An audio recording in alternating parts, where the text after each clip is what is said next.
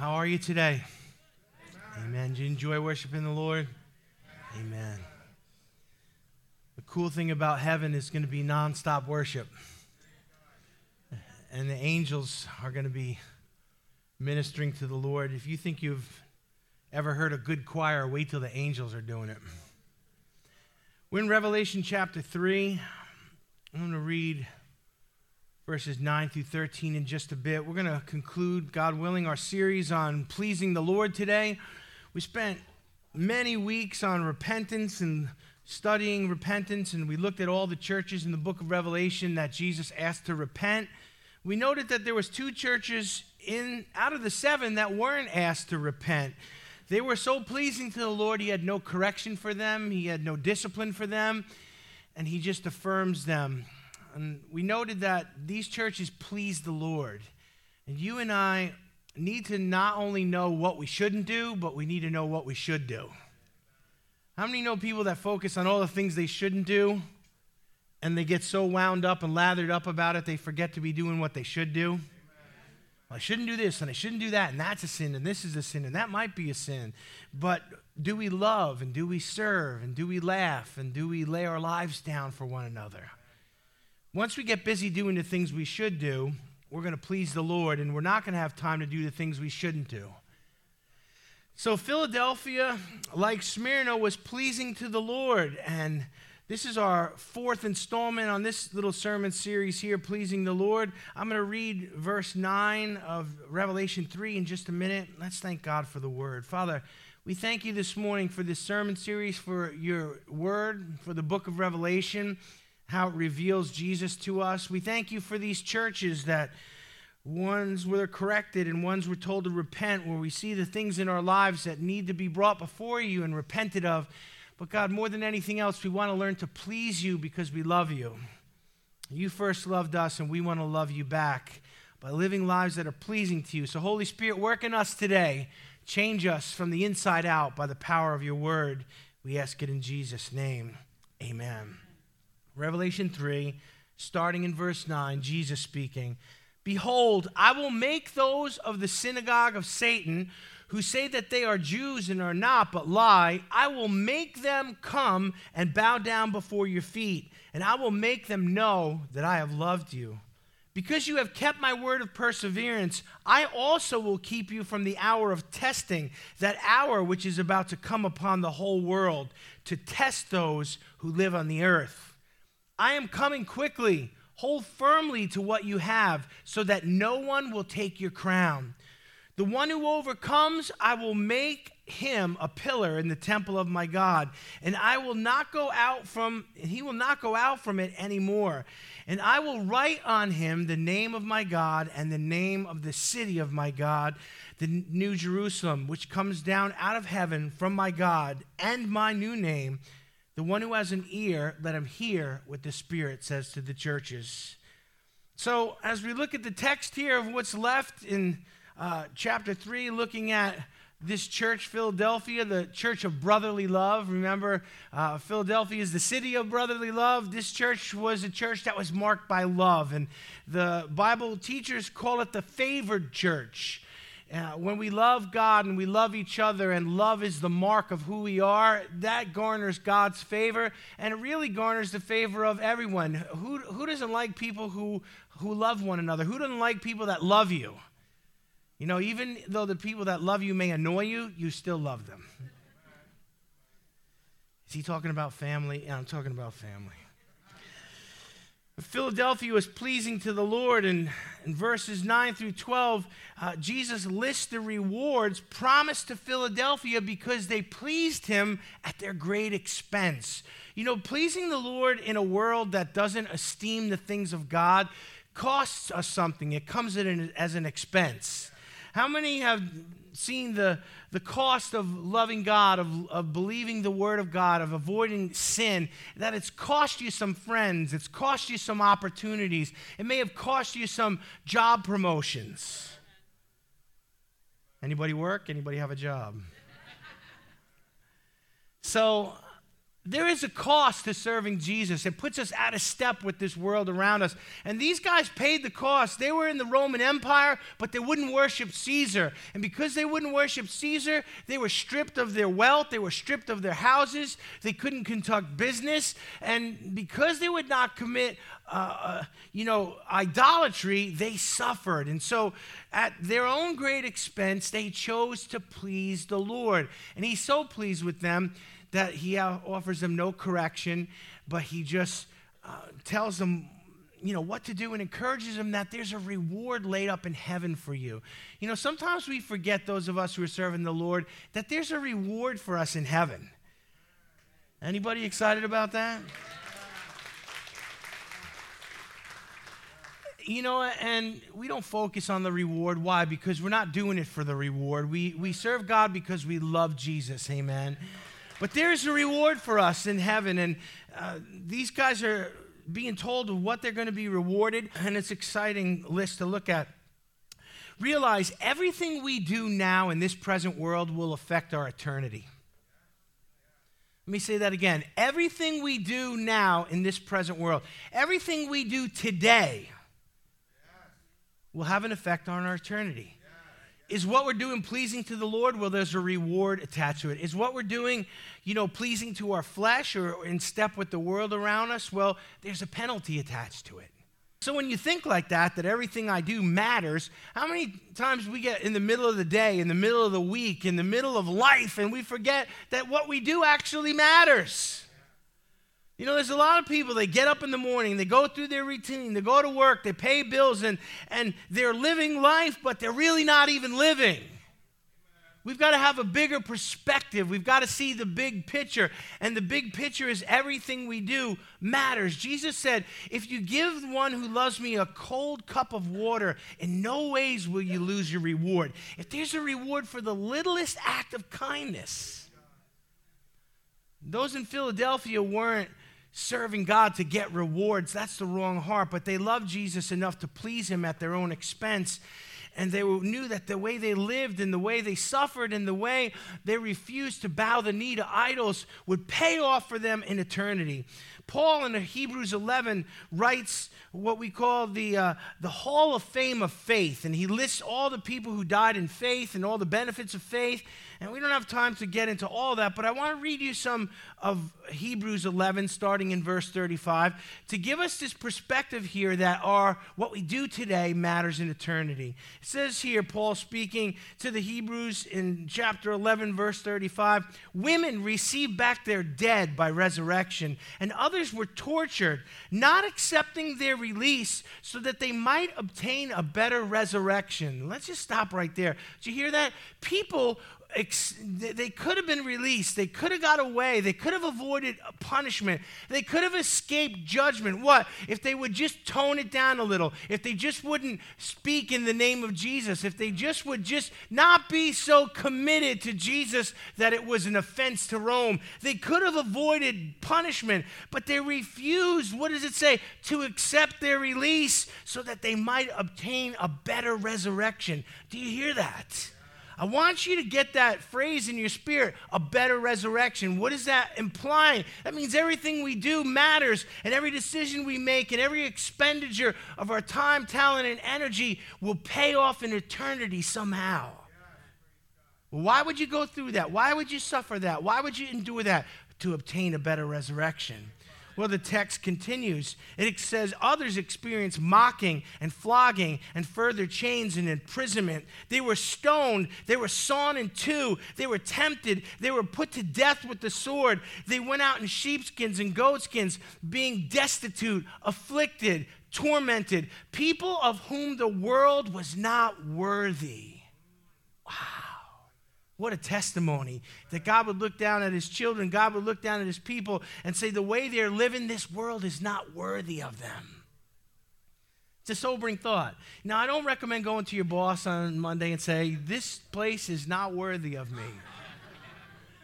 But how many have ever felt like that at a job? You're like, man, these people are crazy. This guy, th- this one's lazy. This one's corrupt. This one's immoral. And you know, what am I doing here? Ever felt like that? Yeah. Not working at the church, but I'm just saying when I... the word says the, the world isn't worthy of them. Why? Because they pleased God so much. They sacrificed so much. They, they, they were willing to endure so much. What? To obtain a better resurrection. So what we do matters. What you do matters. How you live matters. There's a reward attached to every act of obedience, and there's a penalty attached to every act of sin.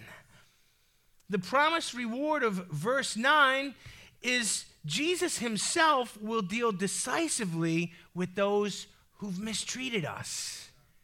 Now, without getting us too excited, how many people have ever been mistreated? Amen. How many people have ever had people use them or abuse them? Anybody ever been taken advantage of? P T Barnum said there's a sucker born every minute, and people take advantage of other people, right? People mistreat other people. Maybe, I mean, it sounds like a country song up here. It sounds, you know, like I've been mistreated, I've been taken advantage of. Lost my truck in a poker game, you know. But life is tough like that. And Jesus says, you know what? I see how people mistreat you. I see the injustice. And many times we don't think he sees because he doesn't take care of it immediately. How many, you know, growing up when you did something wrong and your parents, you know, caught you, you got immediately yelled at or punished? So if you think, you know, they didn't see or they didn't hear or they didn't say anything, you got away with it. We think that about God, but God sees everything. And he doesn't miss anything. He's seen the things you've endured for his name's sake. And there's a reward attached to those things. And the first thing, you know, he says here in verse nine, let's look at it. Behold, I will make those of the synagogue of Satan. Boy, you know, that's that's quite a place to go to. Where do you attend church? The synagogue of Satan. Who say they are Jews and are not, but lie. I will make them come bow down before your feet. Make them know that I have loved you. Let's see what's going on there. Jesus is going to deal decisively with all those who mistreat his children. He says, I'm going to do a few things to the wicked on behalf of the faithful. I'm going to do a few things to the wicked on behalf of the righteous. Number one, Jesus will expose every spiritual counterfeit that persecuted his church. Look what he says here. Those who are the synagogue of Satan, not the church you want to attend, who say they are Jews and are not, but lie. There was a group who were not Jews anymore. They were just religious and lost. They were not serving God. They were not following the Old Testament. They were just religious people. And guess what? Religious people hated God's genuine chosen people. And they persecuted them. And this is what Smyrna suffered. And this is what Philadelphia suffered. And both times the synagogue of Satan is mentioned there. Jesus says, I'm going to correct them. I'm going to expose them. I will make them what? You know, the synagogue of Satan who say they're Jews and are lie. He's going to expose them in broad daylight as what? False religious imposters. False teachers, false prophets, uh, you know, the ones who persecuted those who genuinely loved God. Jesus will publicly expose them and rebuke them before every eye. Now, we, we don't do that, but Jesus does. Just to clarify that. Well, I want to expose them. I want to rebuke them. I want to give them a piece of my mind. I want to write a long email to them. I want to argue with them on Facebook so everybody can see. No, vengeance is mine, says the Lord. I will repay, amen. And Jesus is saying, I will repay those who have persecuted my church. He will expose them in the daylight. He's going to make everybody see that they were false, that they didn't have the right heart, that they were religious and lost, and they persecuted God's people. So number one, he'll expose them. Number two, he is going to humble the wicked, and he's going to exalt the faithful. You know, right now it seems like if you're righteous, if you're godly, if you're moral, you're under attack. You're out of step with the world, and the woke world around us is going to let you know that you're out of line, and you have the wrong idea, and you believe the wrong things. And, and anybody a Christian out there receiving any of that pushback? Amen. So Jesus says, I'm going to humble the wicked, and at the same time, I'm going to elevate, I'm going to exalt the faithful. Look, he says, I will make them come down, come bow down before your feet. I will make them know that I have loved you. Do you want to know what the worst punishment for a proud person is? To be publicly humiliated. See, proud people don't like to be exposed. They don't like to be, uh, you know, humiliated. And to do it publicly is the worst possible scenario for them. Proud people don't like public humiliation. Jesus says he's going to do two things to the wicked. Number one, I'll make them bow down at your feet. Now, you're not letting this hit you because it's bouncing right off. Boom. Because most of us think, I don't want anybody bowing down at my feet. Maybe some of you want people to bow down at your feet. But how many would say that that would be uncomfortable, having anyone bow down at my feet? Yeah. I'm just writing down the people who are not shaking their head. But it's a weird thing. You know, we, we know that there is one king who deserves worship. We know that Jesus deserves all the glory and the honor. We know that he's the King of Kings and the Lord of Lords, and he's worthy of our praise. But God says, I- I'm going to make them bow down at your feet. Now, bowing at another person's feet is a, t- a sign of total reverence and submission. God is going to finally allow his church to be reverenced, where they were mocked and they were criticized and they were marginalized and they were attacked and they were thrown out of the public square. Come on, second service. Come on, second service. This is the condition of what's going on in our world. Look, if you don't feel it, if you're not relating to any of this, you need to step up your game a little bit. You might not be enough a threat of the enemy that you, re- I don't feel any resistance. Everything is, you know, everything is good. Step it up. Open up your mouth. Testify a little bit. Speak the name of Jesus. You'll get pushback. You'll get pushback. You won't look at me like you don't know what I'm talking about. But Jesus says, I'm going to make them come and bow down at your feet. He's going to totally humble them. He's going to make them reverence his church, that they said, oh, you guys are crazy. You guys are freaks. You guys are religious fanatics. All of these accusations, all these insults. And then bowing down, it's a sign of submission.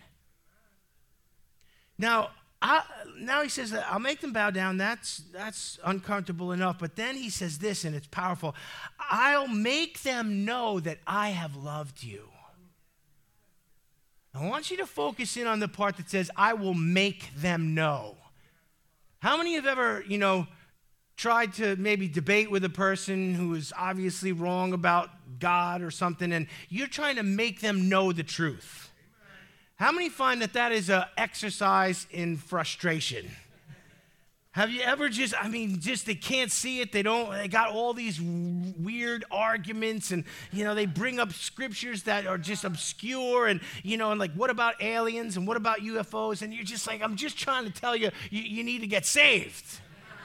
I don't want to talk about Bigfoot and unicorns, you know, so it, it, it gets off track. And Jesus says, I will make them know.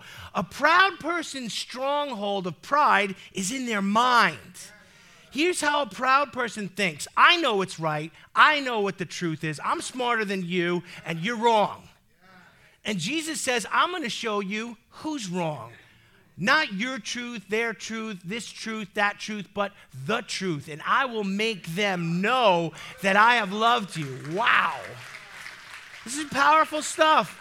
It's powerful stuff to realize that someday we're going to be vindicated. Someday we're going to be, you know, just given the proper honor. Not because of who we are, not because we're anyone special, just because we are the bride of Christ. God's a jealous God, and God's a, a passionate God, and he doesn't like when his children uh, get taken advantage of. And he's watching. I'll make them bow down at your feet. I'll make them know that I loved you. He's going to deal with the stronghold of their mind. He's going to show them what the truth is, and he's going to make them say, yeah, I was wrong. You were right. You know, I, I persecuted the righteous, and you know what? These people are your people, and you love them, and they're going to know the truth and submit to it. What a day when every spiritual liar and persecutor and counterfeit is exposed. What a day when every cult and false religion and false prophet is exposed. Amen. What a day when God makes all the crooked things straight. I don't know about you, but the righteous should be looking forward to that.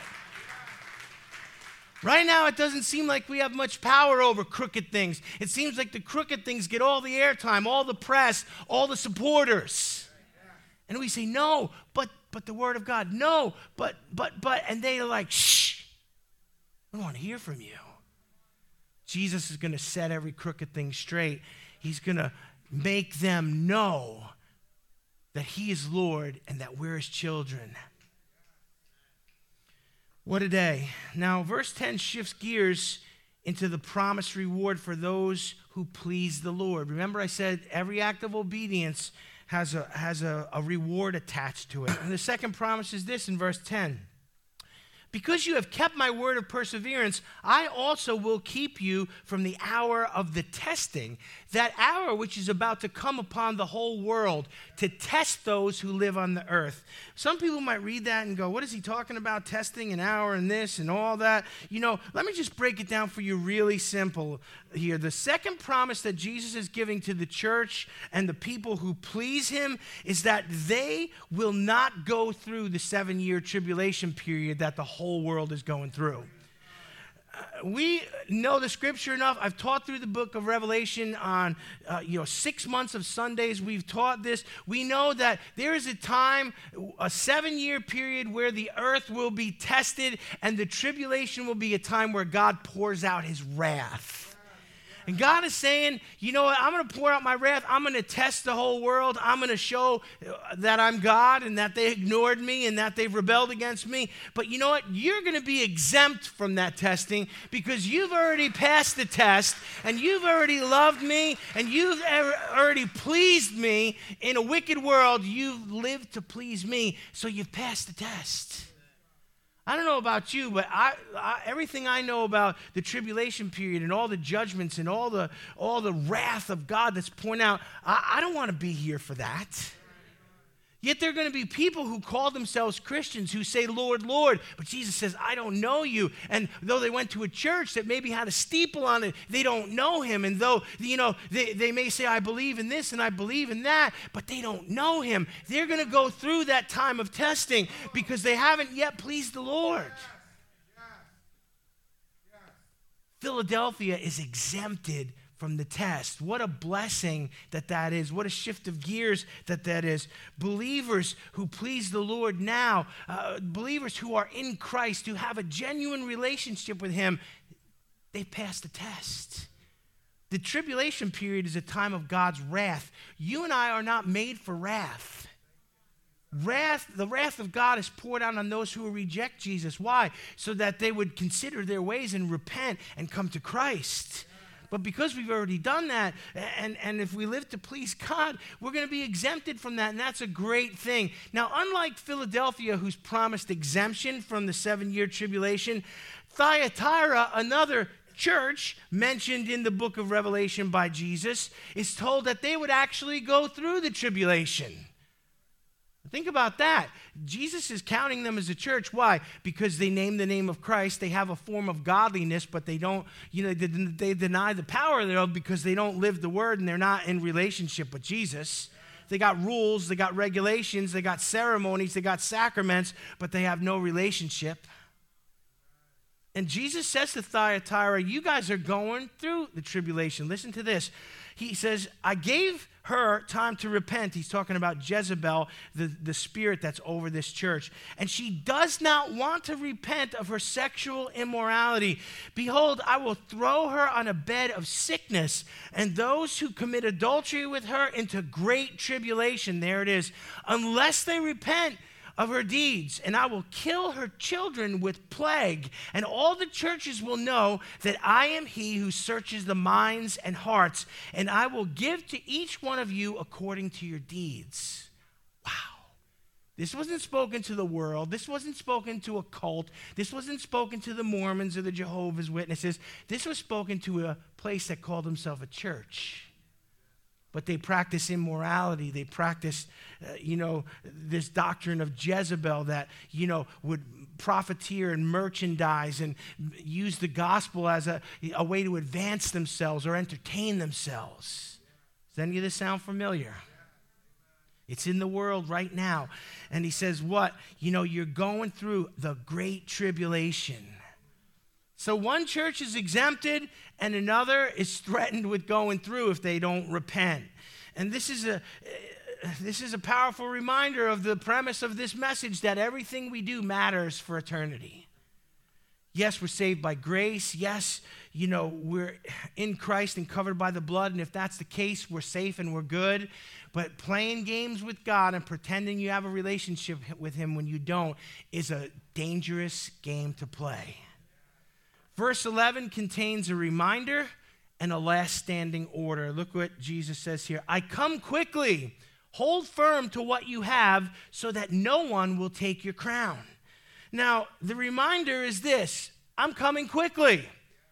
How many would just like to point out the fact that Jesus' idea of quickly and our idea of quickly is a little different? We we think quickly in the sense of when we're in front of the microwave and we're like going. We think quickly when, you know, we order it off of Amazon and they, they knock at the door and they're, here it is. Anybody? No, you're all so patient that you have no idea what I'm saying. No, no, we want things done immediately, yesterday, if not sooner. Right? But but Jesus had said these things thousands of years ago, and he hasn't come yet, so we think, you know, well, his quickly is not our quickly, and that's a problem for us. Because, listen, if we don't take what he said seriously to the point where it affects our daily living, we're not going to live a life of readiness, and when he comes, we won't be ready. I want you to think of him coming quickly in this sense. A lot of us, you know, our lives are winding down to the point where we could go home to be with Jesus at any time. And so, you know, if you're over a certain age, they say you're over the hill and you're on the downward side. Don't raise your hand. But, you know, it's like, how much longer do we have to live? Did you ever stop and think about that? ten, twenty, thirty, come on. It's like, so in that sense, well, I don't know if Jesus is coming back today, tomorrow, ten years, a thousand years, but my life is going to be over at some point. You know, in May, mine was over for a few minutes, and I, and I, I was n- not breathing, and my heart stopped beating, and in that sense, Jesus was coming for me quickly. If the Lord hadn't graciously rev- allowed me to be revived and come back, he would have came for me. So understand, our days are numbered. We have a beginning and we have an end. And God is coming for us. He's coming to meet us, amen? And the thing that we've got to ask ourselves, am I ready to meet him? On May first, when my heart stopped, was I ready to meet him? Was I ready to stand before him? Was I ready to give an account for my life? It's a sobering thought. Our timing's not his timing. Our, our ways are not his ways. He has given us a reminder. He's coming quickly. Maybe our quickly and his quickly don't line up, but he's coming for us, and he wants us to live ready. So that's the, uh, that's the reminder he's given them. Guys, live ready. Live ready. Don't waste your time, you know, amassing a pile of treasure and wealth and achievements and all of these things that are secondary to knowing me, secondary to doing the work of the kingdom, secondary from completing the unique will of God for your life. Put God first. Put the call above all. Amen. And seek Jesus. That's the reminder today. Not only does he give them a reminder, but he gives them a last standing order. And I like this. He says, I'm coming quickly. Yeah, we understand that, Lord. Help us to live ready. Hold firm to what you have so that no one will take your crown. See, he wants you to grab onto what you have. What do you have? You have gifts. You have opportunities. You have a call on your life. You have an anointing on your life. Come on. You have Christ in you, the hope of glory. You have the Holy Spirit of God. Hold on to it. Hold on to it. Amen? There needs to be some tenacity into the way we hold on to the things of God. You ever shake somebody's hand and it's like a wet fish? I hate that. I just want to squeeze until I hear bones cracking. You know, because it's just, what, what is it? It's a lack of, you know, it's like a lack of passion. It's like, it's like they don't even care. They're like, how do you hold on things? Do you do you hold on things like, oh, just, you know, just kind of loosely? Or do you, you hold on tight? You see what he's saying is hold on. He's talking about tenacity, a, a death grip. You got to have a grip like the woman with the issue of blood. She didn't just, you know, kind of just wander through the crowd and just touch Jesus. And no, she grabbed the hem of his garment. She put a grip on it. She had tenacity. She had passion. She had faith. She had expectation. And what happened? The, the virtue of God came through Jesus and touched her and healed her from the top of her head to the soles of her feet. Because she held on tight. And we need to hold on tight. We need to get passionate. We need to wake up. We need to be excited about the Lord. Amen. You know, sometimes Jesus is not the most important things in our lives, and it really shows. You know, if you can sit in church while I'm preaching like this, like a statue, there's something wrong with you. Well, I'm just shy. I'm just reserved. No, you're not.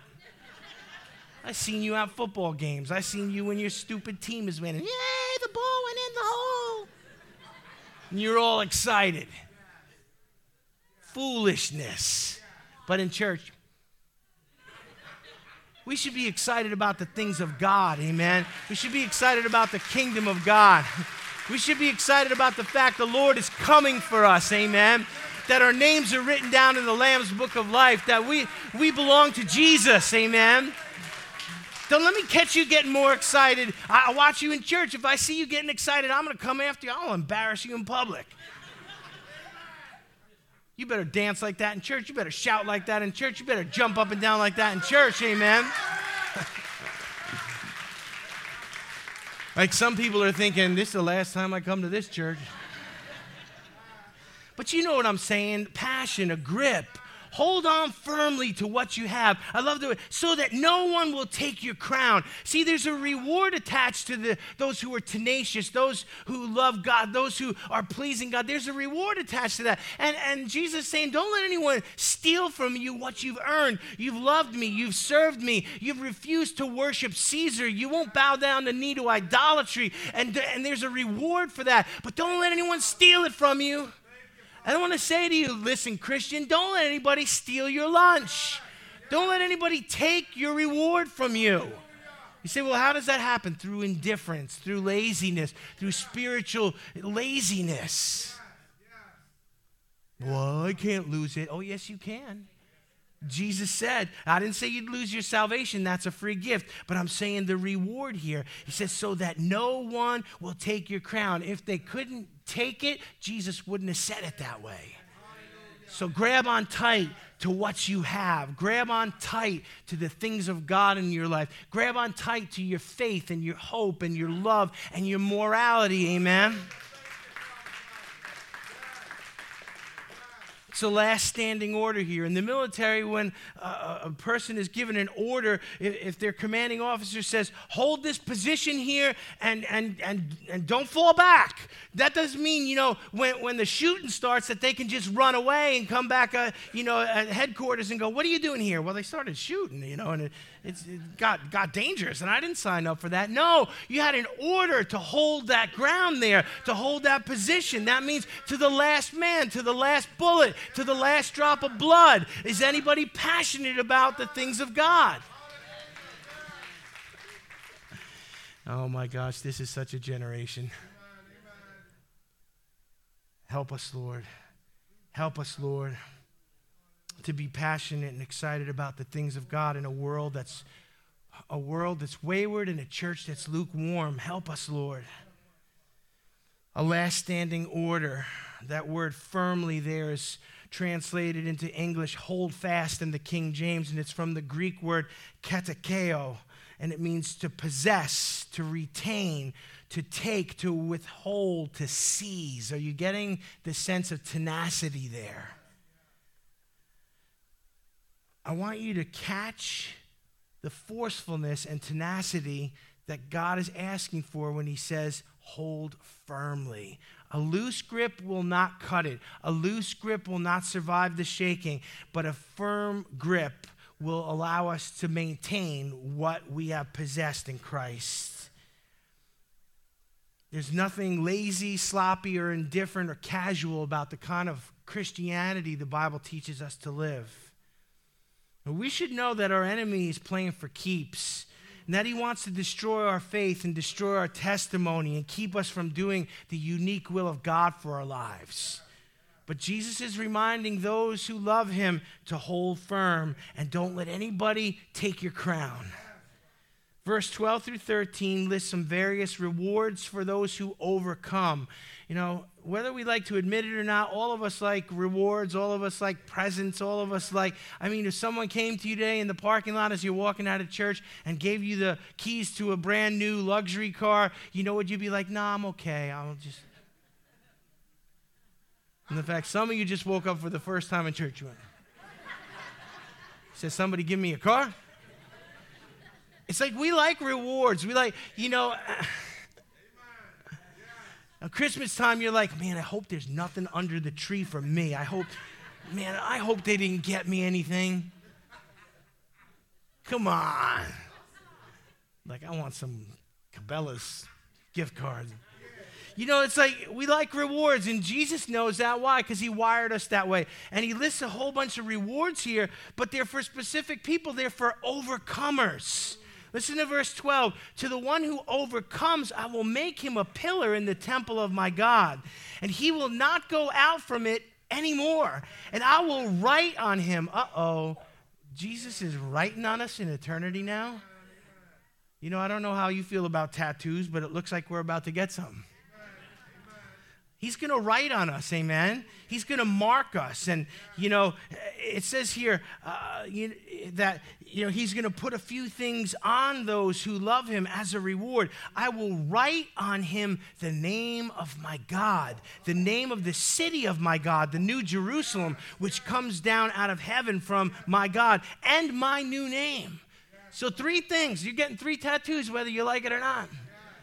You know, the description of Jesus in the book of Revelation is that he has, you know, King of Kings and Lord of Lords written on his thigh. Now, I don't have any tattoos, but, you know, I've heard it said before, you don't put a bumper sticker on a Ferrari, okay? So uh, I don't need tattoos. But but we're going to get marked up in heaven. We're going to get marked up in heaven. We're going to have the name of God on us. What, what is that saying? He's saying, I mark you forever. Tattoos are permanent. You belong to me to the point where my name is on you. I'm going to put the name of the New Jerusalem on you. I, and Jesus says, my new name. Jesus is going to have a new name for all eternity. We don't know what it is, but it's going to be on us. And what does that show? That we belong to him permanently, affirmed, permanently marked. We have membership, access permanently in the presence of God.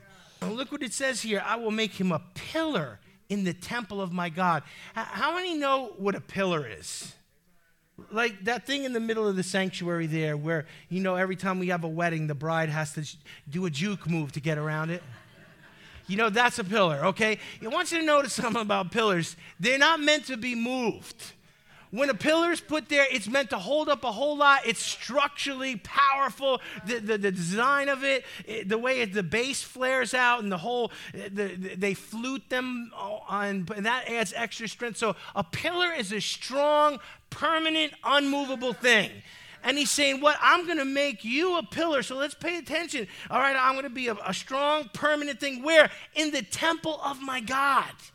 You read the, the chapter four of the book of Revelation, it describes the throne room of God. It's just an amazing scene with angels worshiping him, with the twenty-four elders, you know, worshiping him. It's just a, it's a, it's an amazing celebration in the presence of God. That's where you and I are going to be placed as an unmovable object, as a pillar in the presence of God. Man, if you you ain't excited about that, I hope they make you stand outside heaven for the first million years. And you hear the party going, and you're like, I want to come inside. They're like, well, you didn't clap when Pastor Rick was preaching good, and now you got to stand out for the first. But he says, I'm going to make you a pillar, look, and he will not go out anymore, a permanent fixture in the presence of God. That's the reward for those who overcome. So what you do every day matters. because overcomers are rewarded. I will write on him, there it is, the name of my God, the name of the city of my God, and my new name. Getting some ink in heaven. Going to be marked up. There's a picture that I had that I showed first service today, you know, because we're getting marked up, we're getting crowns, we're getting all these things. And you see all the medals on the chest of those guys there? That's a lot, that's a lot of, that's a lot of swag right there. And, you know, if you know anything about the military, they, they call that chest candy or fruit salad or just salad. They, those are all medals of, you know, their service and what unit they were in and what campaigns they fought in, maybe if they're wounded. There's all kinds of symbolism there. But basically, you know, a- anyone who looks at those guys knows that these are decorated. That's what, it, when you hear that term, a decorated war hero, amen? You and I are going to get to heaven, and God wants to mark us up. God wants us to have crowns. He wants us to have rewards. Why? Because they designate who we are in heaven. You don't want to get to heaven, and all you get is like a pair of, you know, heavenly undergarments. Where's your, where's your, where's your rewards? Where's your crown? Where's your, well, I was a lazy Christian. I was on the internet for eight hours a day. I didn't pray. I did everything else but kingdom things. You're going to be in heaven. God wants to decorate his people. He wants to reward the overcomer. He wants us to have a designation, to have a, a visual representation of how we loved him, of how we served him, of the fact that we laid our lives down for the gospel. And you might think, well, I don't need any of that. But God wants you to have it so you have something to throw at his feet, something to offer him, something that says you loved him back for the way he loved you. Heaven swag. Live in such a way that God can reward you as an overcomer.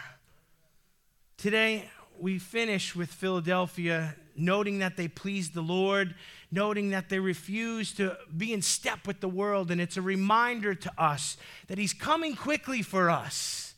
Some of us don't know how much longer we have to be here. And in a, in a heartbeat, we're going to stand before God. Let's live a life of readiness so that that meeting will be a joyful one. So at that moment, we'll hear, well done, good and faithful servant. Amen. Understand today, those who live to please the Lord will enjoy all the blessings of heaven, complete access and, you know, identification with the Lord, that he's going to put his name on us and make us pillars, and we're forever going to be in the presence of God. There's no one in heaven going, man, I wish I would have not did, did so much for Jesus or got so serious about the Lord. There's no one in heaven saying that. But I bet you there are people who are saying, I wish I would have served more. I wish I would have gave more. I wish I would have been more serious about the call of God on my life. Yeah, yeah. Salvation's a free gift. But there are rewards for the overcomer and for those who live to please the Lord. Let's bow our heads today. Father, I just thank you, Lord God, for the reminder of this word, Father, for the last standing order we have to hold our ground, for our, the reminder we have that you're coming quickly. Lord, we want to live to please you. We don't want to please ourselves.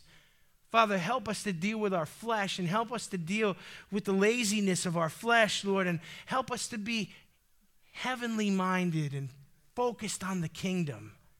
That's for each of us to wake up tomorrow and to realize the way I live today will impact my eternity. I want to live in such a way that Jesus can say the world was not worthy of him. In Jesus' name, amen. Come on, give him praise this morning.